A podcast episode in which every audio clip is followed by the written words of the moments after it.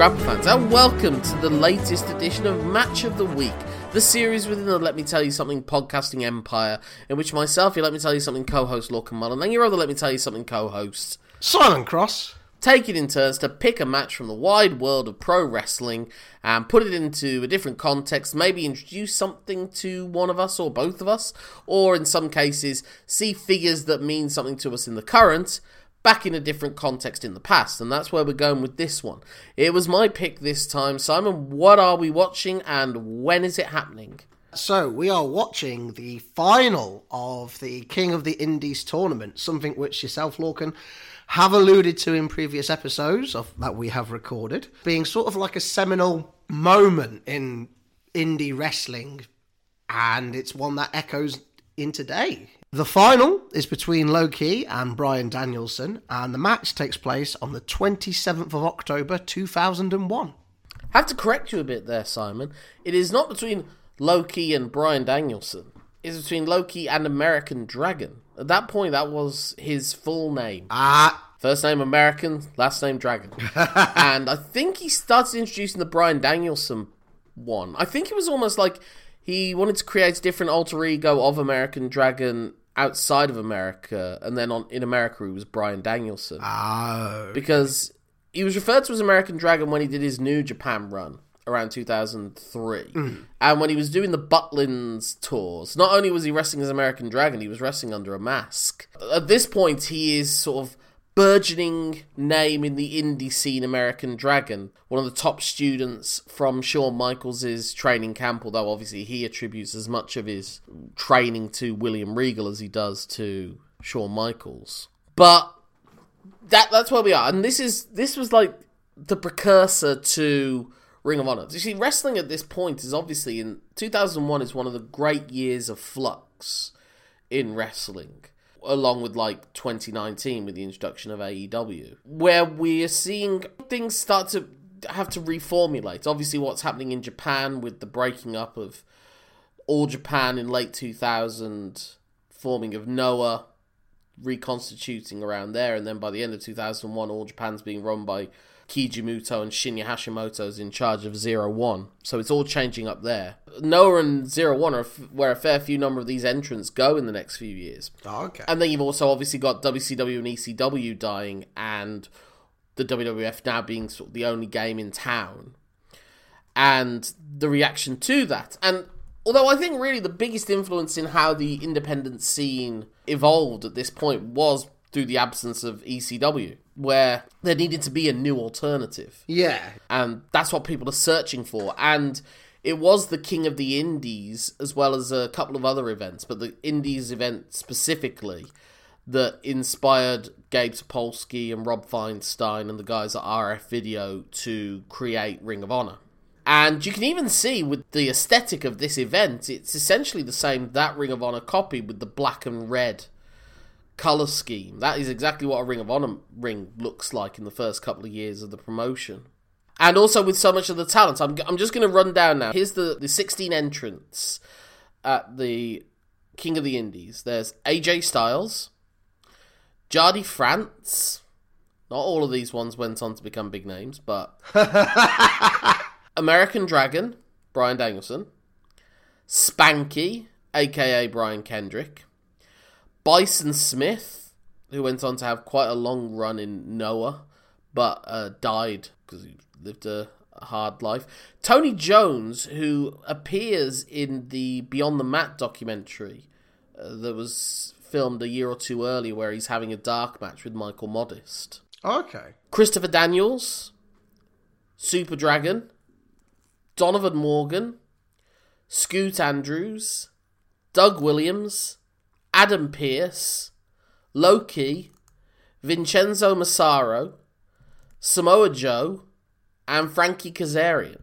So out of that 16, you have, I would say, at least 10 significant names in pro wrestling for the next 20 years or so, hmm. at various levels. Yeah, yeah. Obviously, primarily AJ Styles and Bryan Danielson. the two biggest standouts in terms of what they've achieved. But there's- Well, you know, Brian Kendrick was WWE champion, sort of, for about 11 minutes. gotta love the championship scramble. I loved the Brian Kendrick character at that time. It's a shame it fell off a cliff, but there you are. Shouldn't you have said you love the the Brian Kendrick character at the time? That's true. I, could, I should have said that, but then don't they cancel each other out? No, not necessarily. It's, it is always annoying when you do have to write two of the same words and Microsoft Word's having none of it. yep. Microsoft Word hates that stuff. So yeah, this is also a rematch of the ECWA Super 8 final, which had happened in February of 2001. So that was in the last few weeks of ECW's existence. Oh, Or at least I think ECW had already shown had their last show at that point, but really the, you knew the, the end was nigh when Paul Heyman appeared on Raw. yeah. I think that was in March or February of 2001.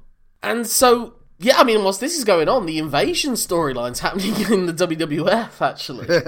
but it was also this first time of bringing people from all the different. Weirdly, back in the indie scene, there was a territory system of sorts. Hmm. But that was just because you couldn't afford to fly anyone in, and you just Yeah. sort of scrounged around the local scene. So you had AJ Styles from the Deep South region, the Georgia wrestling scene, NWA Wild Side. You had American Dragon and Spanky from the Shawn Michaels Academy, who'd then gone to Memphis to do some. They were in a developmental contract with WWF at that point. You've got the figures from the APW California scene where this is being hosted. So that is guys like Donovan Morgan, Bison Smith, Tony Jones. And it was Morgan that was booked to win this tournament. I mentioned this in the Nick Bockwinkel Curt Hennig episode. Because Yeah. they brought Nick Bockwinkel in to present the winner's trophy and everything. Although I don't recall seeing Bockwinkel at the end, actually. But he was there anyway at some point. Mm. And whilst watching the matches, he just loved watching Bryan Danielson and advised that he should change the booking. And Roland Alexander, who also appeared in Beyond the Mat, took on his word and essentially had the final be of two figures from outside of their promotion, technically, in the final, where it was them against Low Ki, who, along with guys like Homicide and the Hit Squad, were big names in Northeast New York, Jersey, All Pro, Philadelphia scene. Yeah. Was that like sort of IWA as well? Was that Low Ki sort of stomping ground? No, that was IWA Mid South, so that was like the Chicago sort of area, the Illinois area.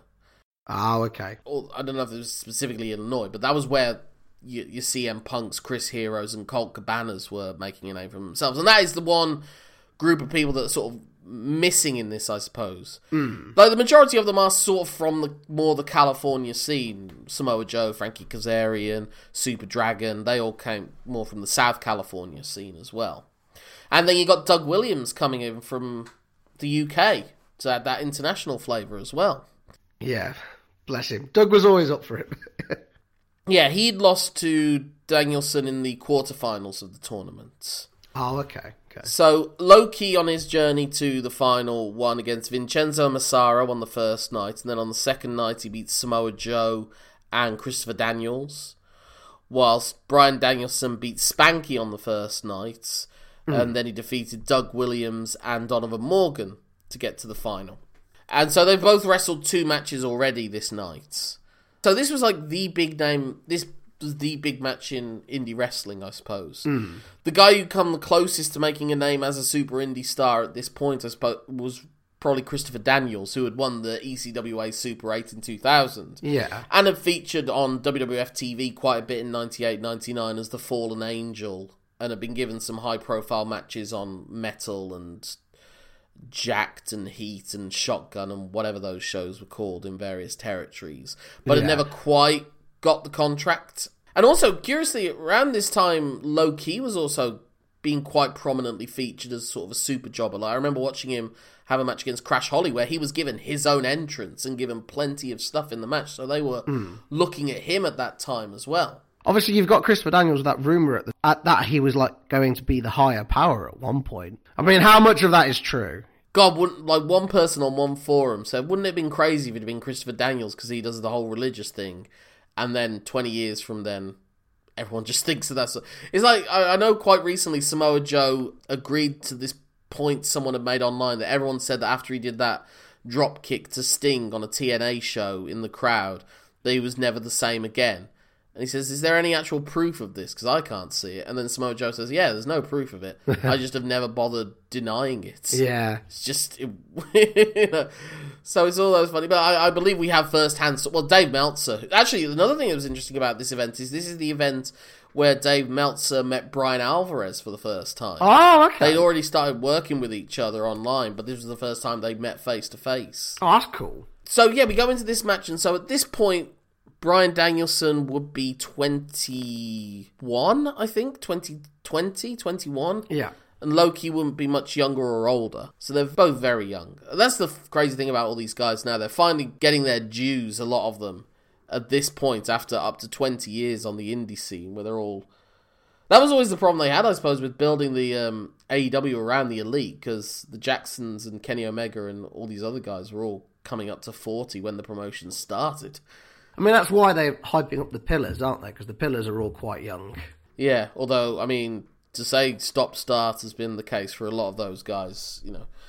This is the world they sort of came into, really, I suppose. So if you look at this match, I think it's essentially it's the startings of the super indie style that was getting the tape traders. Because I've always said like one of the problems everyone always says is like all these guys now all they want to do is epic matches and everything. Hmm. And I think it was like the only way you'd make any kind of money at this point was in the tape trading days. It wasn't in territories. It wasn't building up a location and getting thousands of people to come see your show. So storylines and and all that didn't really make much difference. And these guys essentially were independent contractors. Yeah. And the way that you got the attention online was by having the matches that people felt you had to get. The matches that this was probably rated by loads of people at the time as one of the best matches of the year. And I don't think it holds up as much with 22 years of hmm. evolution of both these guys as performers and wrestling as a whole. But I can definitely see how this would have been state of the art. I've always said like ECW is like is like punk where it just comes in and it completely changes the scene entirely. And then from there you get the offshoots of people who liked different aspects of punk. So people who liked different aspects of ECW went into different arenas in the indie scene. Yeah. Those that like the violence went into the deathmatch scene. And that's like the people who are into like thrash metal and American hardcore and all that sort of stuff. So your CZWs and all that. Yeah, whereas those who like the more well, those who first came to love ECW through things like the Dean Malenko Eddie Guerrero match. This is clearly the follower of that tradition in these matches, but it's also all the imported Japanese talent. And so I think there's a bit of there's some Dean Malenko Eddie Guerrero ECW technical wrestling. Mm. Although to be fair, they never do any standoffs in this match. In their defense, because that became a cliche very early on in the in the indie scene. Yeah. But I felt like if you could describe what they were often aspiring to in the indies in America at the time of the early 2000s, I think it was trying to go for the move sets and the action of the junior scene, most specifically the New Japan juniors, but also like Michinoku Pro, WAR, and Mexican influences as well Yeah. combining that with the big moves and the kickouts and the epic length of the All Japan main event scene of the 90s. Possibly. I mean, to sort of like go down both avenues of your point there. New Japan side, you've obviously got Danielson shouting out Masanobu Fuchi as like a wrestler he likes a lot. And in the early stages on the mat, it is very New Japan Junior esque. But the way the match is structured uh, and the way the big moves are used is a bit all Japan esque, particularly the uh, top rope back suplexes and Bryan's attempts to lock in the cattle mutilation. So you agree with me then? Yeah, I do. I do. I'm just highlighting what why I agree with you. If you see what I mean. You sent me one text whilst you were watching this match of, of about an hour or so ago. What's been your big lesson you've taken from this match? that cartwheels are stupid and pointless. it's so funny as well. You're seeing so much of you can see so much of what Bryan Danielson is now in that the way that he's wrestling here. Yeah. grounded suplexes, submission holds as his forte, but occasionally going for a high spot. But at this point, I don't know that he's doing any moves that he still does to this day.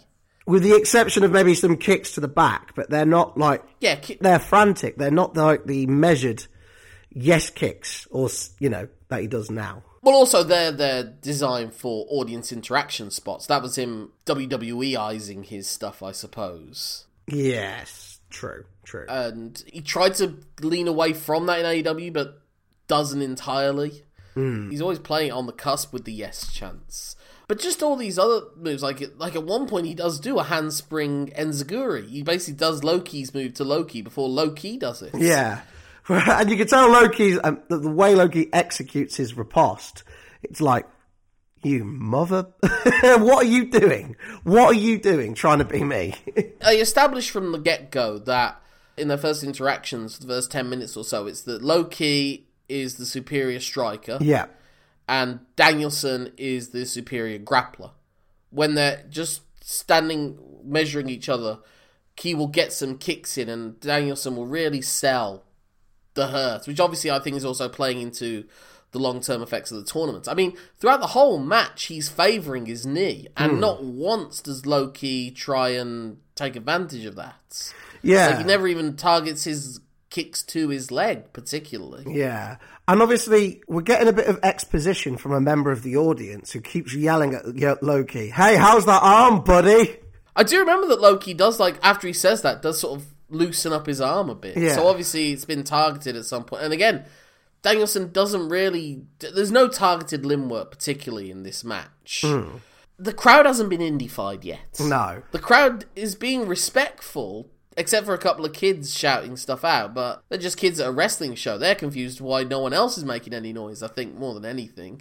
Yeah. And they are rooting for one guy over the other. I think one of them really is desperate for Low Ki to kick Danielson more. but what's also funny is that it's not dueling chants, as in let's go Dragon, let's go Low Ki, or whatever. yeah. The moments that they do chant, which are more towards the end of the match, they're actually trying to drown the other one out.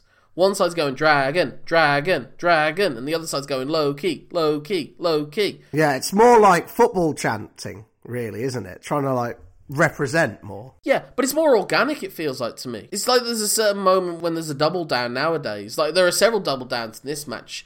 And now I think the crowd would take that as a cue to chant, This is awesome, Yeah. or Fight Forever. And in this one, they really just gradually warm to the match more and get more into the near falls as they come towards the end. Fight Forever for me comes more in forearm spots.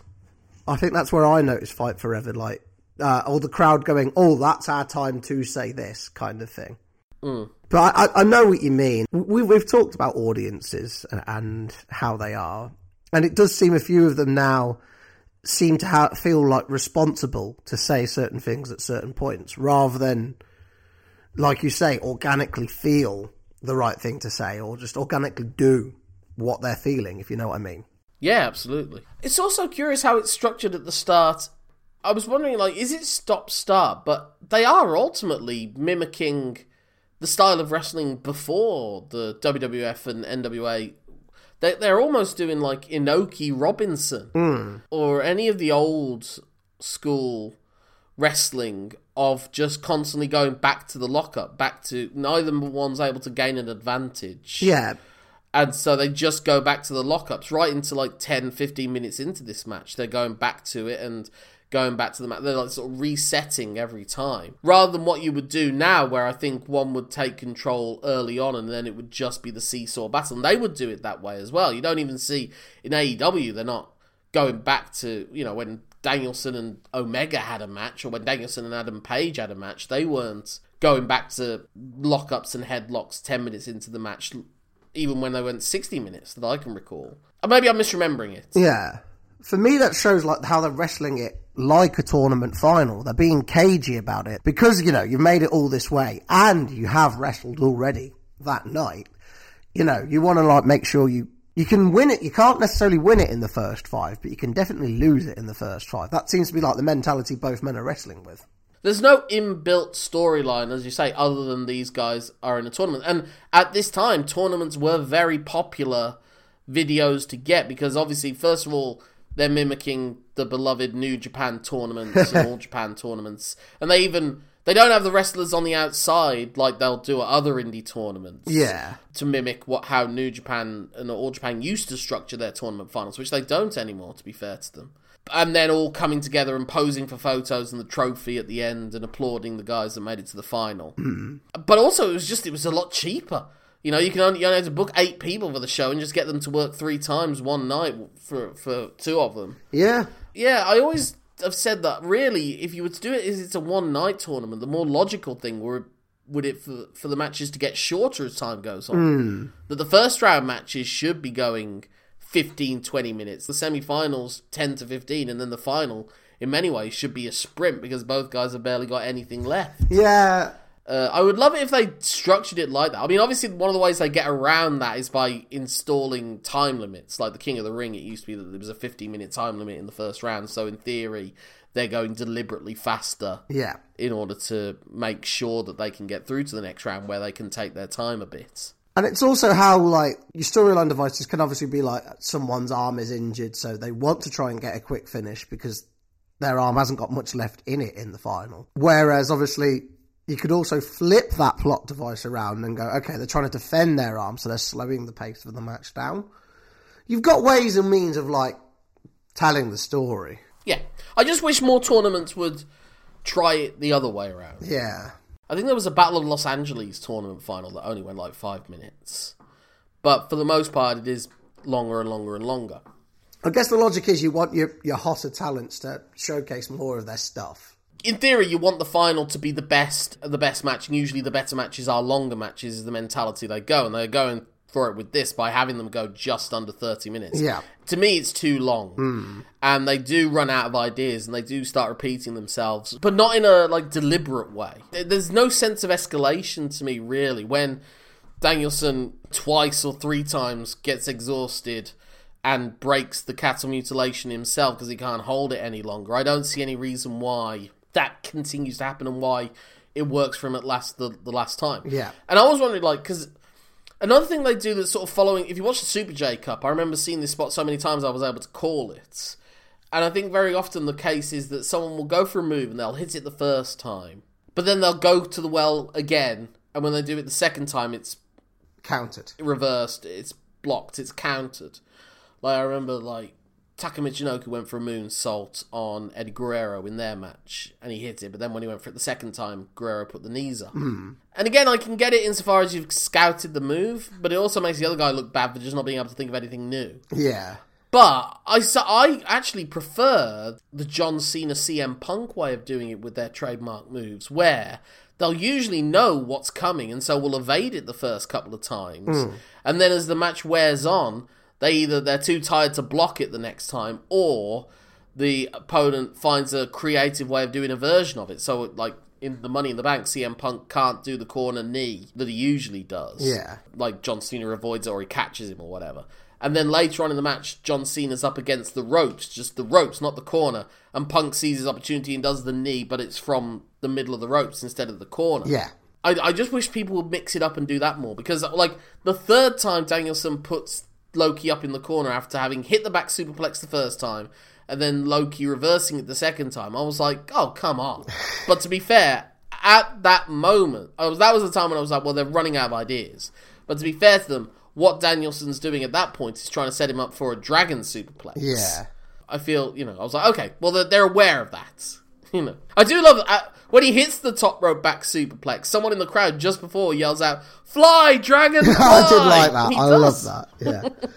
and obviously, he's, he seems to be using the dragon suplex as his setup move for the cattle mutilation, obviously, because of how the opponent lands and such. So, I guess the top rope attempt at the dragon suplex was his, like, you know, super murder death, like, I'm ready to, like, put this guy away. But just atmospherically, it just never feels like that. I, I, I do agree with your point that I feel we miss a bit, and it is a very sharp gear change towards the finish. Like we've gone from like first to like fourth, really, and we haven't gone through two and three, and it doesn't. It's just odd. Well, I think what what we associate with that usually is one wrestler having a period of dominance, and that never really happens. It felt to me because of the, the reputation that Low Ki developed over time as being quite a selfish and quite a dangerous wrestler. Yeah, reckless that I kind of expected him to do more stuff that looked like it legit hurts, and also swallow up more of the offense. And I don't think he does. He's pretty. It's more Danielson than it is Low Ki. I would have said if you were to like. There are websites now that do stats. I would have thought if you say like who gets the most moves in this match, I would have probably gone it's like 60-40 or maybe a bit more Danielson over Low Ki. Yeah. sort of surprised me. Yeah, Um, but also, to be fair, there's always been this sense in the storylines in the indie scene that like Danielson is the one guy that Low Ki respects, and Danielson is the one guy that seems to have Low Ki's number if anyone did. yeah, And that was factored into Ring of Honor because Low Ki does win the first match in Ring of Honor where it's the triple threats. But then when they did the round robin, everyone got one win over the other. Daniels got a win over Danielson. Da- uh, Low Ki got a win over Daniels, and then Danielson beat Low Ki in the in the main event. and that was like the last time they had a singles match against each other. Then for like three years. And whilst they presented Low Ki as the ace and Danielson more as like a Kobashi like figure, as a bit more of an underdog that can lose to guys. Yeah.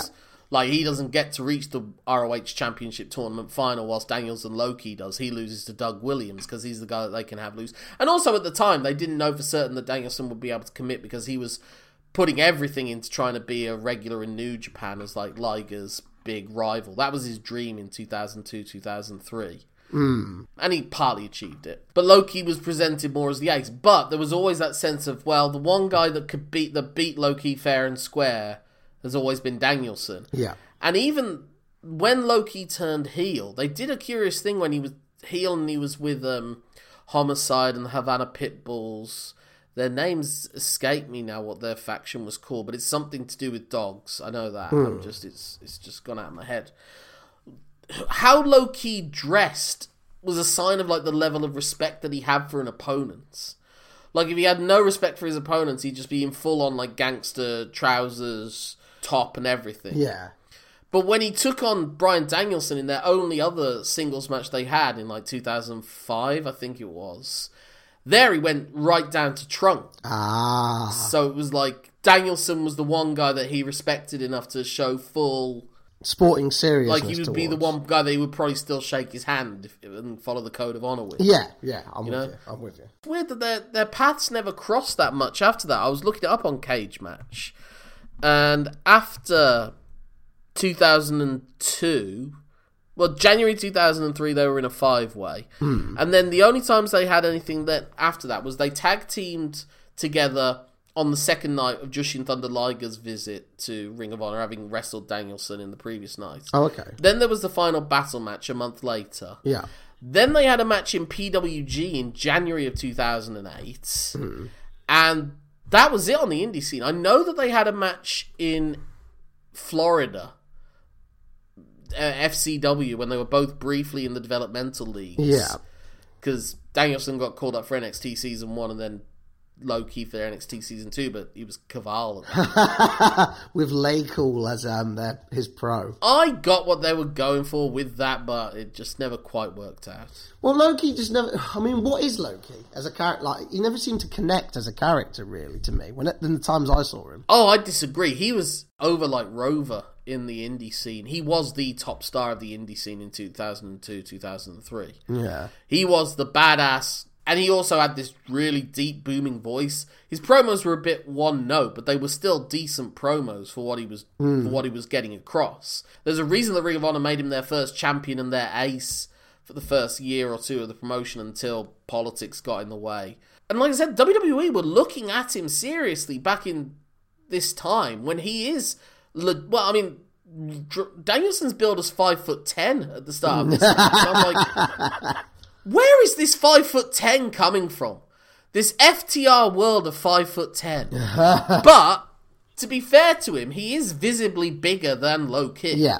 So Low Ki must be at best five foot seven, at the very best. Yeah. And WWE were looking at him at that time of the land of the giants because he projected so much more aggression and size in his kicks hmm. and his whole gimmick. And he had the, that deep voice as well. And he says, you know, it's not the size of the fighter, but the size of the fight that he brings. And so that's why they were able to conceivably present him as the unstoppable back, you know, in the same vein as Taz, essentially.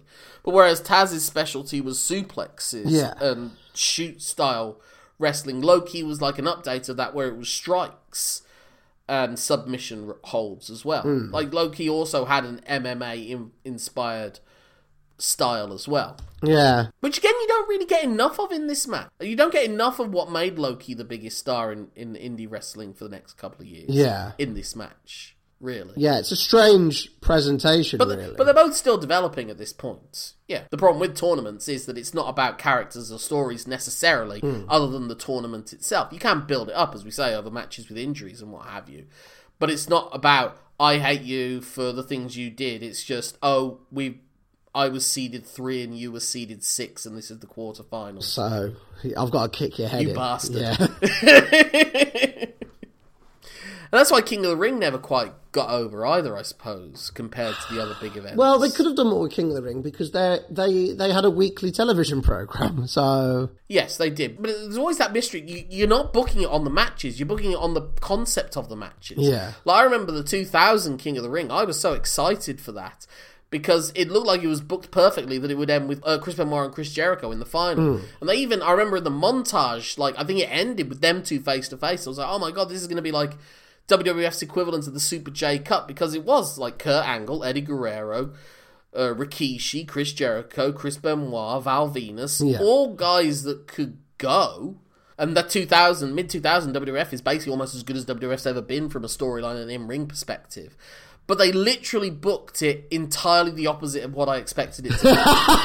like, I expected, I genuinely expected Benoit, Guerrero, Jericho, and I can't remember who the other one was to get through to the to the semis, and then Benoit and Jericho to get through to the final. Hmm. And all the people I thought that were going to win that first round didn't, and instead the match it was about Kurt Angle and Rikishi. Yeah. Oh yeah, Crash Holly. That was it. Crash Holly was the other one, and Bull Buchanan. I think Bull Buchanan was just like the let's get him over by giving him a win over Crash, and then he'll lose to yeah, whoever he would have been booked against. Jericho, I think, in the semis.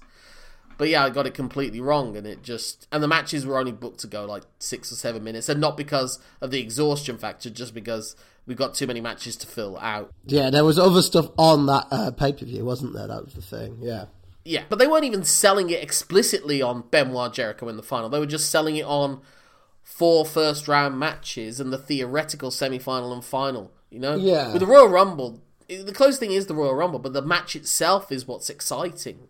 Whereas with the tournaments, it's just seven wrestling matches. yeah, yeah. I, I- guess because with the Rumble, you've got all the plot devices of like who can like interact with you, Yeah. like uh, and all that sort of stuff. Whereas you don't really want to sell the farm too much. I know you said in that montage they ended with uh, Benoit and Jericho like looking face to face. In my mind, they did. They might never have, but in my mind, they did. Do you did. reckon you've been Mandela?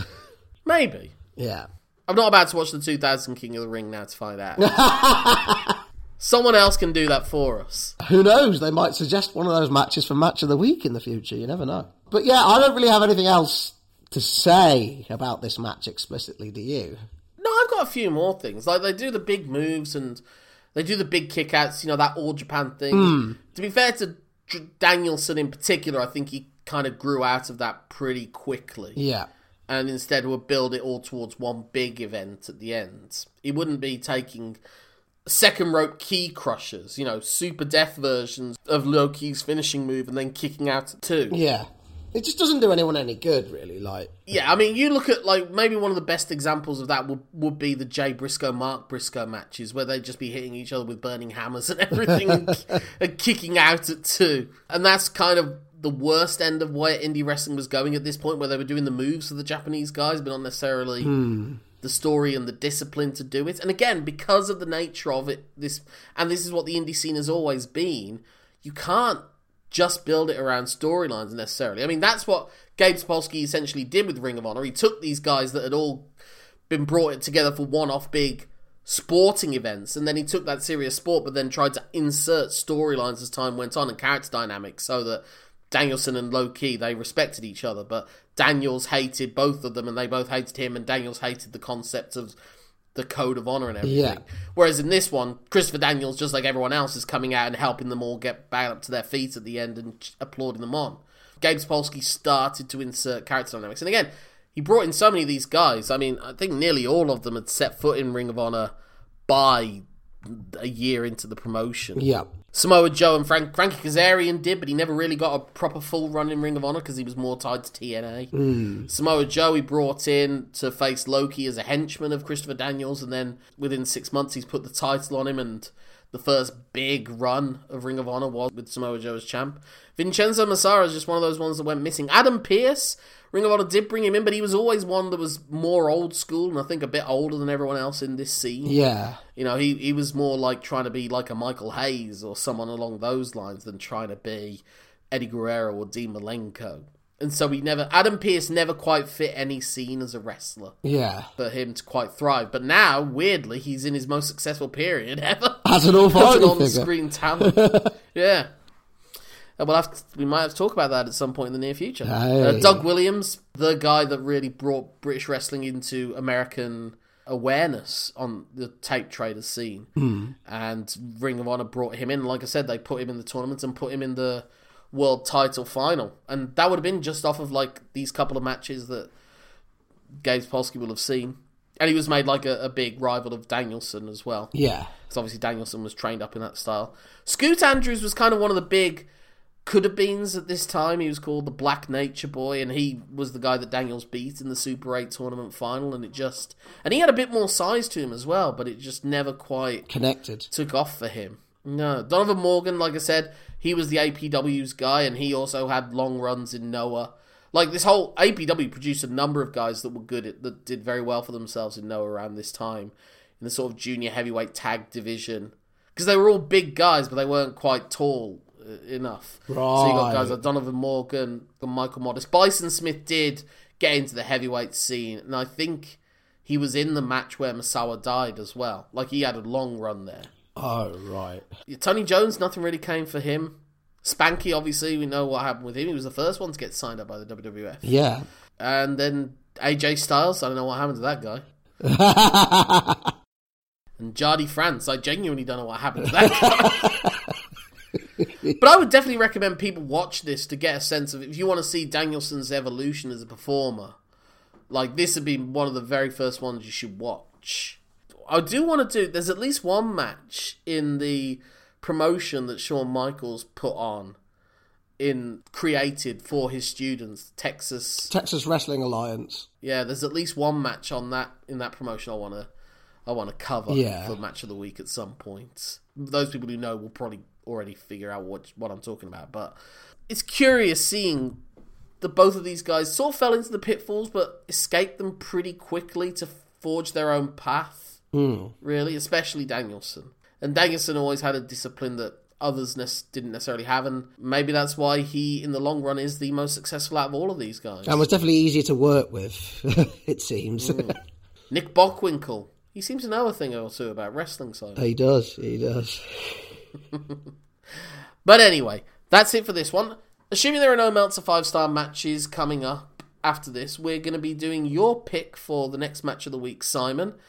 We're going to a new promotion for us on this show, and a very different kind of presentation, and a different kind of match, I suppose. It's almost three matches in one, really. Yeah, I'm very excited by this. It's something I've been wanting to do. We're running the gauntlet, but who are we running it with, Simon? Uh, we are running the gauntlet with Penta, Penta El Zero Miedo as he's currently known, but obviously Pentagon Dark this time. And is it the Black Lotus Society that he's fighting? Triad, I think, is their name. Black The Lotus Triad. My. Although Black Lotus is not part of them, but it's her triad of wrestlers. Yeah. That are listed in this one as Doku, Yurei, and Hitokiri. But you may better know them as Kairi Hojo or Kairi Sane or Kairi, as she is now. Mayu Iwatani and Io Shirai, aka Iyo Sky. Yes. So two, two of these people you'll have seen on the um, obviously the big well the mainstream stage of WWE, NXT, and what have you. I'm I'm very excited. I've wanted, like I say, I've wanted to do Lucha Underground for a long period of time. It was something when it was out, I was very annoyed I couldn't seem to find a way of getting hold of it. And it was something that conceptually very much excited me, but obviously Lucha Underground had its as as a concept had its own problems and pitfalls, which we'll go into a little bit of detail at. But But at least it was, like you say, it was something different. yeah, yeah, and you know it had some big names behind it as well. And uh, we've said several times when we've been talking about Lucha Bros matches that when we get frustrated at Pentagon, it's just that we know that there was a time when there was no one who looked more badass than Pentagon. yeah. And it was this time. It was this time in Lucha Underground. So it's season 3, episode 13, if you need to look it up. And it takes up the entire episode, as you found out, Simon, where we were supposed to be doing a bulk record. of this and then- So it's another long one, as has this episode been. But anyway, if people want to get in touch with you in the time in between, Simon, and maybe recommend some early indies wrestling for you, how can they do so? I bet they can get in touch with me on Twitter, where I'm still known as Simon Cross Free, free for the number of cattle mutilations that Danielson locks in in this match. Yeah, the cattle mutilation. We, we should have talked more about that, but we haven't got time now. My name's Lorcan Mullen. That's L O R C A N M U L L A at the start of American, N at the end of Dragon, or at the end of American. That's my Twitter account, Facebook, Letterboxd. If you put at gmail.com at the end of it, that's my email address. Get in touch with the show at lmtyspod at gmail.com. LMTYspod is also our Twitter and Facebook handles. But there's nothing left to say at this point except that my name's Lorcan Mullen. My name's Simon Cross. Thank you for letting us tell you something. Have a great week. Until the next one.